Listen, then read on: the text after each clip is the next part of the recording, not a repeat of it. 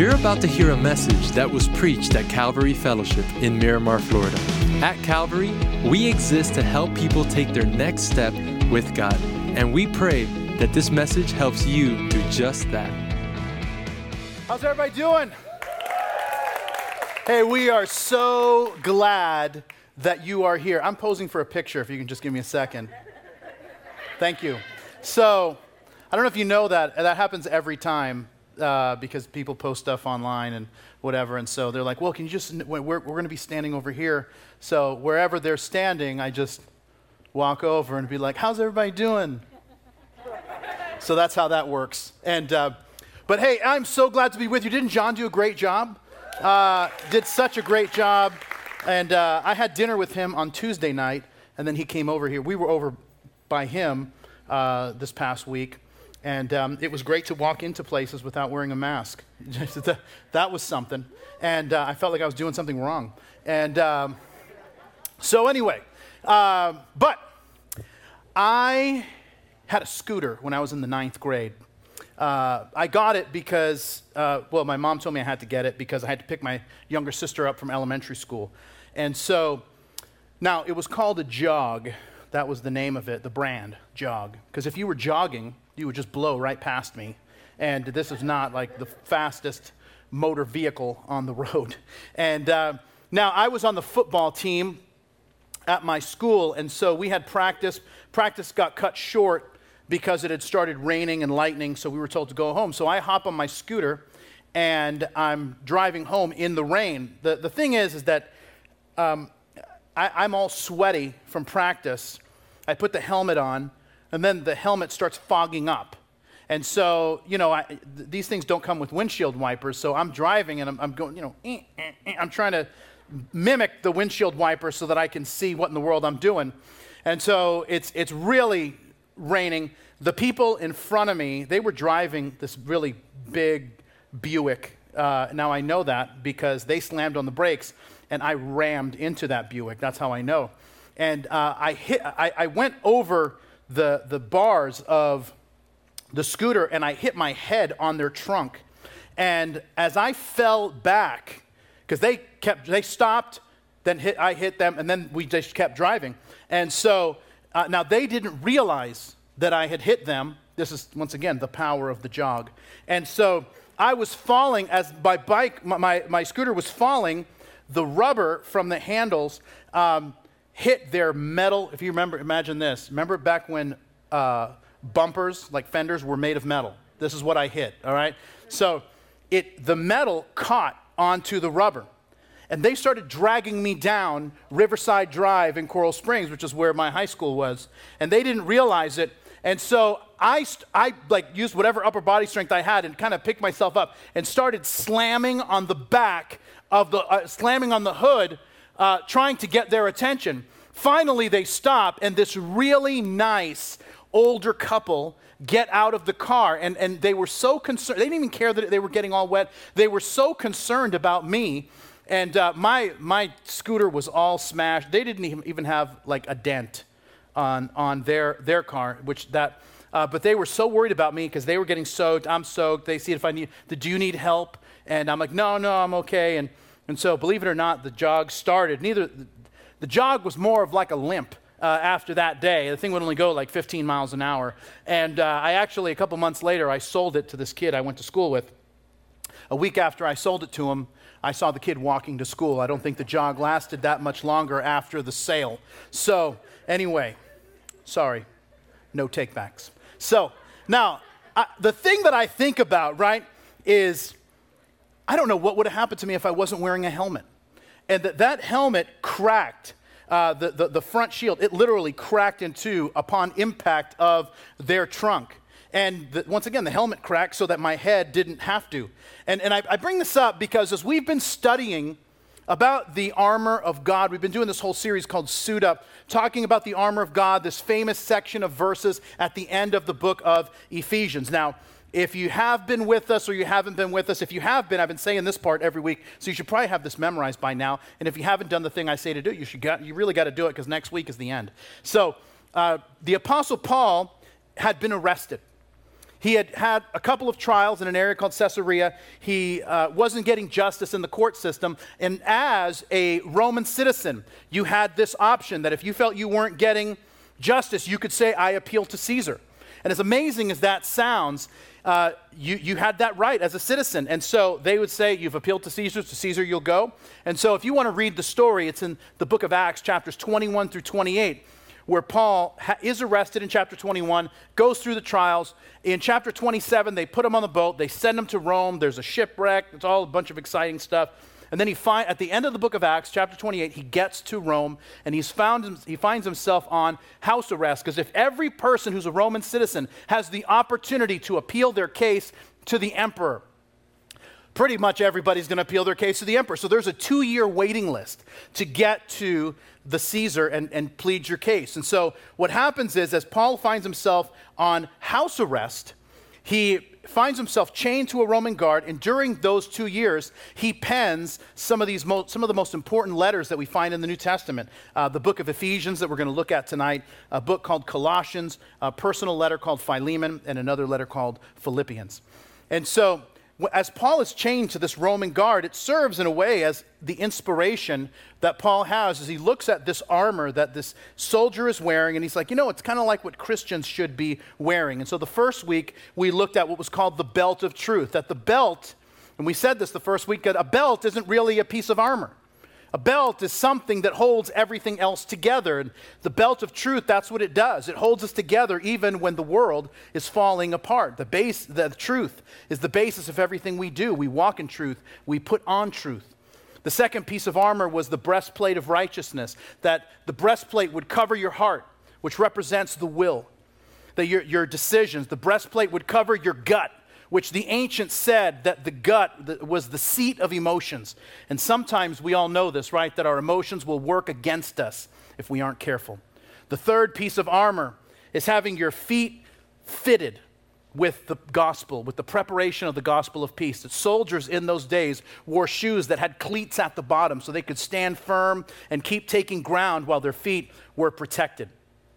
And then there's a shift that takes place, because the first three, and you miss it if you're not reading carefully. The first three are the things that Paul says we need to have. These aren't things that we put on and take off. These are things that we need to keep on at all times. The last three pieces of armor are things that he says that we need to take up. Like a baseball player, he keeps the uniform on at all times, but he grabs a bat or a glove as the situation requires.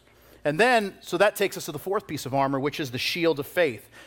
That this, you take up the shield of faith, that this isn't faith like, you know, the faith, like the sum of Christian beliefs, but instead the faith is a type of faith that moves mountains. It presupposes that you're in battle, that you're trying to take ground for the kingdom and do what God's called you to do. It's available to us. The fifth one that Paul calls us to grab hold of is what we're going to look at tonight. So I want to start, we've been doing this every week. We've been starting from verse 10 to kind of get a running start as to which piece of armor we're going to look at. So we're going to start in verse 10 of Ephesians 6, and here's what we read. He says, "Finally, my brethren, be strong in the Lord and in the power of his might. Put on the whole armor of God, that you may be able to stand against the wiles or schemings of the devil. For we do not wrestle against flesh and blood, but against principalities, against powers, against rulers of wickedness of this age, against spiritual hosts of wickedness in heavenly places. Therefore, take up the whole armor of God, that you may be able to withstand in the evil day, and having done all, to stand. Stand therefore, having girded your waist with truth, having put on the breastplate of righteousness, having shod your feet, or fitted your feet with the preparation of the gospel of peace. Above all, taking the shield of faith, with which you will be able to quench all of the fiery darts of the wicked one." And then verse 17, "and take the helmet of salvation." Now, if you pause there and give me your attention, the helmet of salvation, Roman soldiers would have a helmet that was made either of this thick leather that was covered with metal plates. Others had helmets that were bronze or of a beaten metal.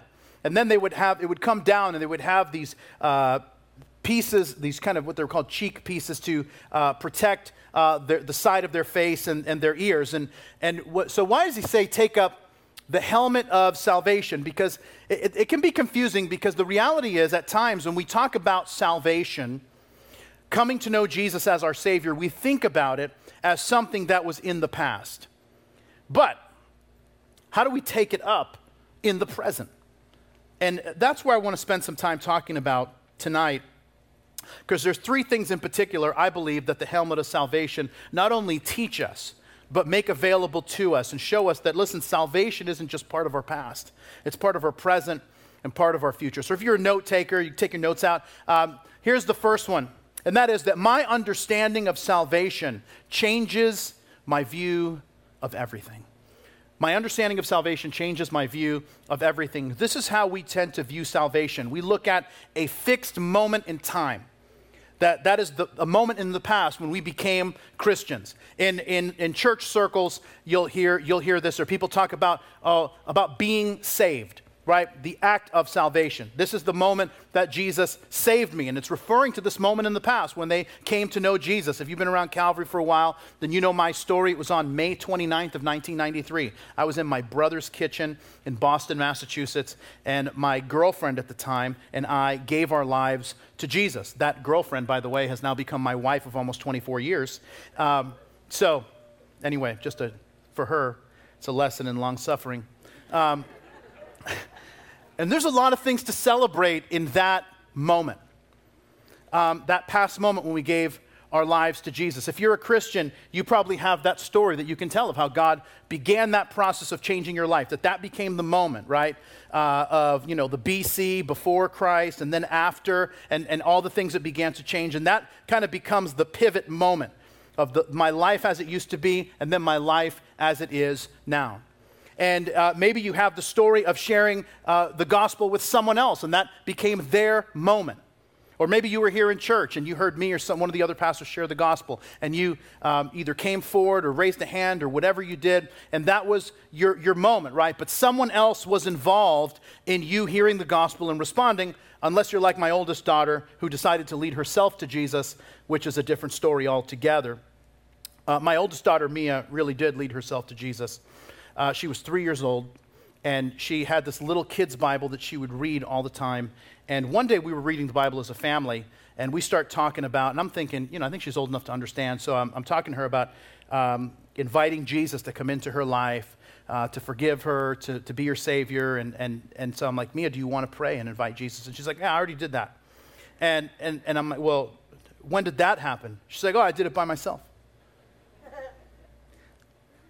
Okay, when did this happen? And she's like, well, one day I was in my room and I prayed to God myself. And I don't know why I say things that I do, but I just said, now why would you go and do a thing like that? And because I had always I had this dream that I would lead my kids to Jesus. And she's like, no, I'm already there, dude. And I'm like, well, so then I'm like, I want you to tell me exactly what you prayed, because my hope was to negate whatever she think happened on a technicality and say, see, you said that wrong word, didn't count. Anyway, so, which is probably the wrong thing to do, but this is the problem of growing up in a pastor's home. And so she's like, well, I just asked Jesus to come into my heart and forgive me because Jesus died on the cross. And I'm like, that's pretty good. And I'm like, well, Mia, first, that's wonderful. Second, I think you're the only person on earth who's ever led themselves to Jesus. And third, no more significant spiritual moments without mom or dad there. And we agreed. And then several years later, I was baptizing her two older cousins. And this is back when we met at the high school. I was baptizing them, and she's like, Dad, let me in to the baptistry. And I'm like, no, you're not ready. You're too young. I'm like, let's wait until you're 8, and then we'll baptize you, and you really understand what baptism is. Well, that night, Mia was in the bathtub, and she's leaning back in the water. And Carrie walks in and says, Mia, what are you doing? And she says, I'm baptizing myself. And Carrie says, Mia, you cannot baptize yourself. She says, of course I can. Watch me. And she went in. And anyway, I mean, once again, I think she's going to officiate her own wedding at this point. And so now, once again, For most of us, somebody else was there. But there is this past component to salvation where we are forgiven by Jesus, become part of God's family through Jesus. But there is a present and future aspect to salvation that we overlook. In the book of Philippians, which Paul wrote around the same time as Ephesians, he said it this way in Philippians 2.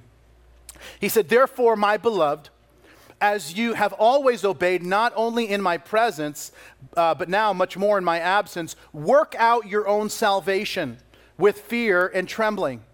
For it is God who works in you both to will and to do for his good pleasure." Now, people read that, and I can't tell you how many times over the years people have said, what does that mean to work out your salvation? Does that mean I've got to work for it?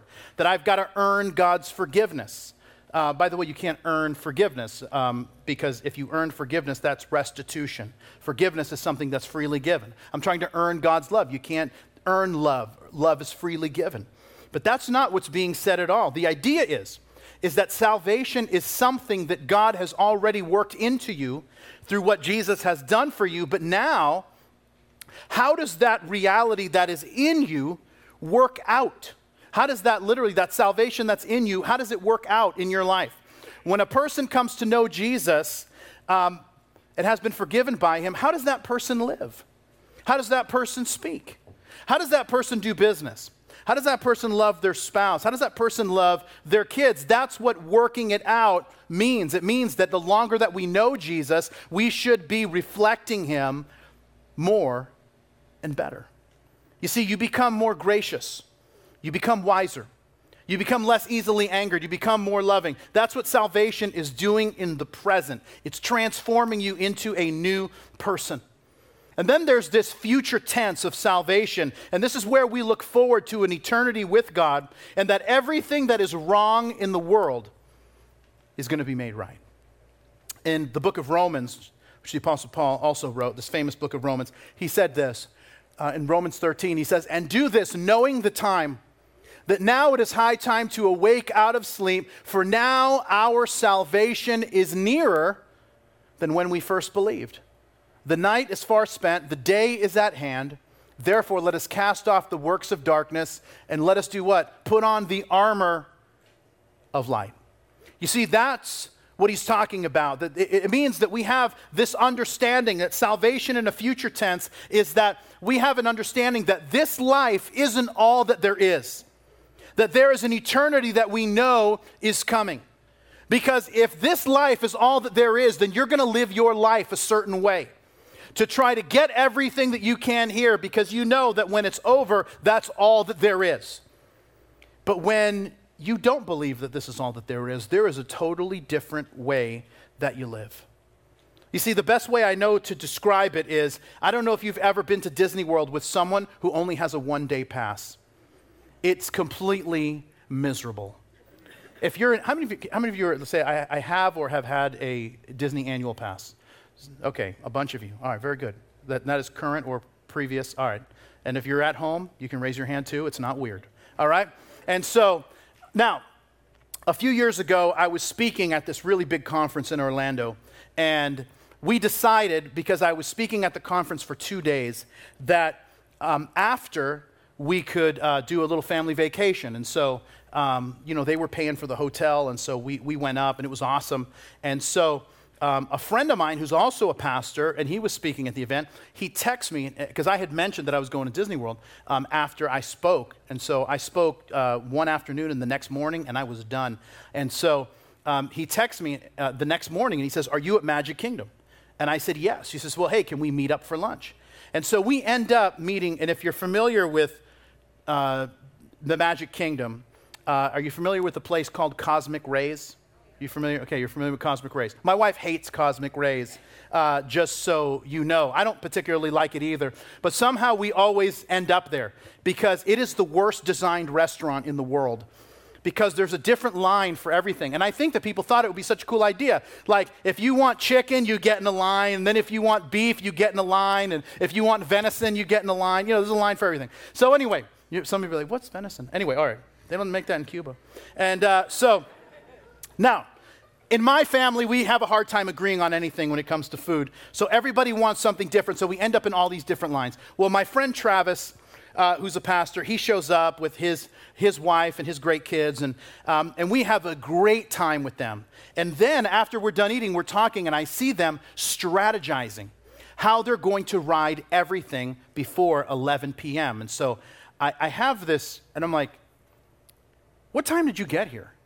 And they said, we got here at 7 a.m. when the little, what's it called? What is it called? The ribbon, where are my Disney people? What's that called? The when the thing drops right at the beginning and then they open up the gate or whatever. What is it? Rope drop. Thank you. 5 points for Gryffindor. So anyway, they do the rope drop at the beginning. They got there at 7 o'clock in the morning. We ate lunch at 1. They were like, how are we planning the next 10 hours? And I said, and I'm like, you got here at 7 a.m.? And they're like, well, listen, we got one day. We got a one-day pass, and we are riding everything. And they're like, aren't you riding everything? I'm like, dude, we have the weekday pass, so we can go Monday through Friday, and we don't go on the weekends or over the summer, because that's when most people go, and I don't want that in my life. And I'm like, let me tell you, the Franquist family operates in a very different way, and that is we do the 3 fast passes, we pick one other ride, and we have lunch, and peace out. And that's it. Oh, but I wanted to ride this. We'll catch it next time. Yeah, but I wanted to see that. We'll catch it next time. And that's it. MC, like, Disney for me is done at 3 p.m. Like, I haven't seen a parade or fireworks, I mean, since probably Clinton was president. So it's been years. Why? Because this isn't the end for me. I have an eternity to attend to this kingdom, right? And listen, and here's the thing, but if you live your life like it's a one-day pass, you will run over anything and use anyone to get the thing that you think you deserve, need, or want. If salvation has not invaded your future, you will spend your entire life trying to get everything you think you have to have because you believe that this is all that there is. And there's going to be some fireworks, and it's over. But see what salvation does. Salvation saves your future because it frees you of all that, and it brings a peace and a joy and a contentment into your life that allows you to really live. And when you really understand salvation, I promise you it will change everything about how you view this life and the next. That's one. Here's two if you're a note taker, and that is that my application, my understanding of salvation changes my view of everything. The second thing is that my application of salvation filters my thoughts. Once again, the helmet was worn to protect the head. And as you know, you can live without a whole bunch of body parts, but you cannot live, best I can tell, without a head. And that's why, listen, Satan attacks the mind, the thoughts. He tries to cloud your head with doubt and discouragement. Because here's the thing that he understands, and you understand it too. Maybe you've never thought about it, but you know it to be the case, that once something gets into your head, it's so hard to get out. Case in point, have you ever heard the song, Baby Shark? Don't, listen, we are at a dangerous time right now in the service.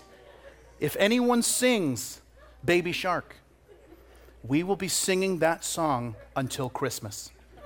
And so it is so dangerous. Every once in a while, my daughter Mia will come in and go doot, doot, doot. And I'm like, you know, no, don't do it. And she, because for whatever reason, she just can't get enough of Baby Shark. I don't even understand. I don't get it. And, but listen, if you listen to Baby Shark, that is a week of your life you're not getting back. Because once it's in, it ain't coming out. Now, think about that power. But now, think about the hurtful things that people have said to you that now have that very same ability to get into your head, and no matter what, they just won't come out. How about this? Maybe it's not even hurtful things that people have said to you. What if it's lies that you've told yourself? You know that we're excellent at lying to ourselves. And somehow we have lied to ourselves. There's things that we've told ourselves about ourselves that aren't even true. And once it gets in, it's so hard to get out. This is where the helmet of salvation is so vital for us as Christians, is because it allows us to keep right thinking, to make right decisions, and stay focused on right emotions. The Apostle Paul would talk about this in talking about warfare. In 2 Corinthians, he would say it this way. He would say, the weapons we fight with are not weapons of the world. On the contrary, they have divine power to demolish strongholds, to demolish arguments and every pretension that sets itself up against the knowledge of God, and we take captive every thought to make it obedient to Christ. I want you to think about that. We are told to take every thought captive. That word captive literally in the Greek means to carry away into exile. The readers that would be reading that would have understood that. They were living in the Roman Empire. And the Jews who received the letter to the Romans in Corinth, the Jews who were living in Corinth, that they understood what was happening, that they would remind them of when Israel and Judah were carried away into captivity. They were removed from their natural habitat. Why? Because a new king had conquered. And that is what Paul is saying we need to do with every thought that comes into our minds. We need to capture it, and we need to send it into captivity. Why? Because there's a new king in our lives. You see, just because you have a thought, this is so huge, just because you have a thought doesn't make that thought valid. Just because, and listen, we do this, we all know we're experts at building entire stories on things that people have said. Theories about why someone called or didn't call, or why they called when they called, or what they said in that voice message, or what does that text actually mean? Well, they said hello. Can you believe they're like, hello? Like, how did that even, like, what? How do we ascribe a tone? Because that's what we do. Because we have this thought and we don't take the thought captive. We let the hey, you're in charge up there, and you just run around and do whatever you want. Bring some other thoughts with you, and it'll be a party up here, like a crazy person party. And that's the thing that happens. Sometimes, listen, you have to second guess the things you're thinking because they aren't right. And taking your thoughts captive, taking your thoughts captive can actually save a relationship, can save a friendship. Because sometimes, listen, our thoughts are incomplete at best, but we act on them like they're the gospel. Don't do that. Don't let your thoughts get out of hand without the facts, because sometimes what you think is, no, this is it, until that other fact comes along. And this is like the silliest illustration, but I think about it all the time. My son Xander loves healthy foods. I mean, he drinks like that green juice super food. I mean, like, that's pretty much what he has drank his entire childhood. Anyway, that's probably why the kid's never been sick in his life. And but he loves cucumbers and loves celery, just by itself. Like, what kind of a madman just eats celery by itself? I mean, like, and I've explained to people. My wife and I were having this conversation today. She's like, because we were talking about lettuce, and I'm like, and my daughter was saying, like, I don't know if I really like lettuce. I'm like, Mia, no one likes lettuce. Lettuce is a vehicle. Lettuce is a vehicle for dressing.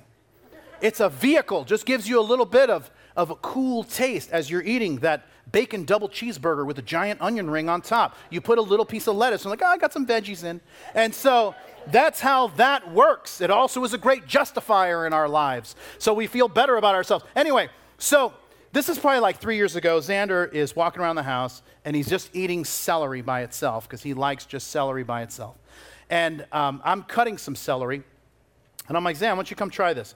So I opened up this package of ranch dressing that I had, and I'm like, he's like, what is that? I'm like, it's ranch dressing. You just dunk the celery in the ranch dressing. And now he's like, I don't know. I know, I'm fine. And I'm like, dude. He's like, I just like celery by itself. Listen to me, kid. Dunk it. And he dunks the ranch in he dunks the celery in the ranch. He's like, Dad, this is incredible. Did you just come up with this? And I'm like, kid, people have been having celery and ranch for like 5,000 years on this planet. But the whole time, right, the whole time it's like, it just can't get any more real than this. This has to be the best. No, other information showed up. A high-fat dressing changed his world. And I'm telling you, if we let uninformed thoughts and incomplete thoughts control you, they will ruin you emotionally. They will ruin your relationships, and they will destroy your future. So when negative emotions come into your head and you're like trying to, you're like playing like CSI, and you're like, oh, this means that. Like, you've just got to realize, like, no, I've got to take them captive. How? By employing Bible truths. Like, I got to remember that this, I can be sure, is true. Let me give you one, Paul in Philippians, because we've been talking about him all night. So Paul says this in Philippians 4. And now, dear brothers and sisters, one final thing. Fix your thoughts on what is true and honorable and right and pure and lovely and admirable. Think about things that are excellent and worthy of praise. And if it doesn't fit that criteria, then you're probably better off just throwing it out, because you're going to get yourself worked up over nothing. And you say, but Pastor Bob, what if it's bad news? Bad news doesn't fall under this. It actually does, because it says what's true. But let's just say the bad thing turns out to be true. Then you're going to deal with it as the situation presents itself. So often, listen, the anxiety that we face. And I've told you this before, that like according to the University of Cincinnati, they did this study on worry and stress and anxiety. 91% of what we worry about, stress about, and are anxious about are things that either haven't happened, have already happened, or aren't going to happen. And so, once again, we've got to decide that we're not going to play detective and figure out all the actions and attitudes and what did that mean. No, instead, deal in reality. Yes, there are going to be problems in life, but we multiply the problems when we try to deal with like the fake news in our head in addition to what's really happening. Okay, last one, then we're done. Number 3, that my picture of salvation transforms my life. It transforms me.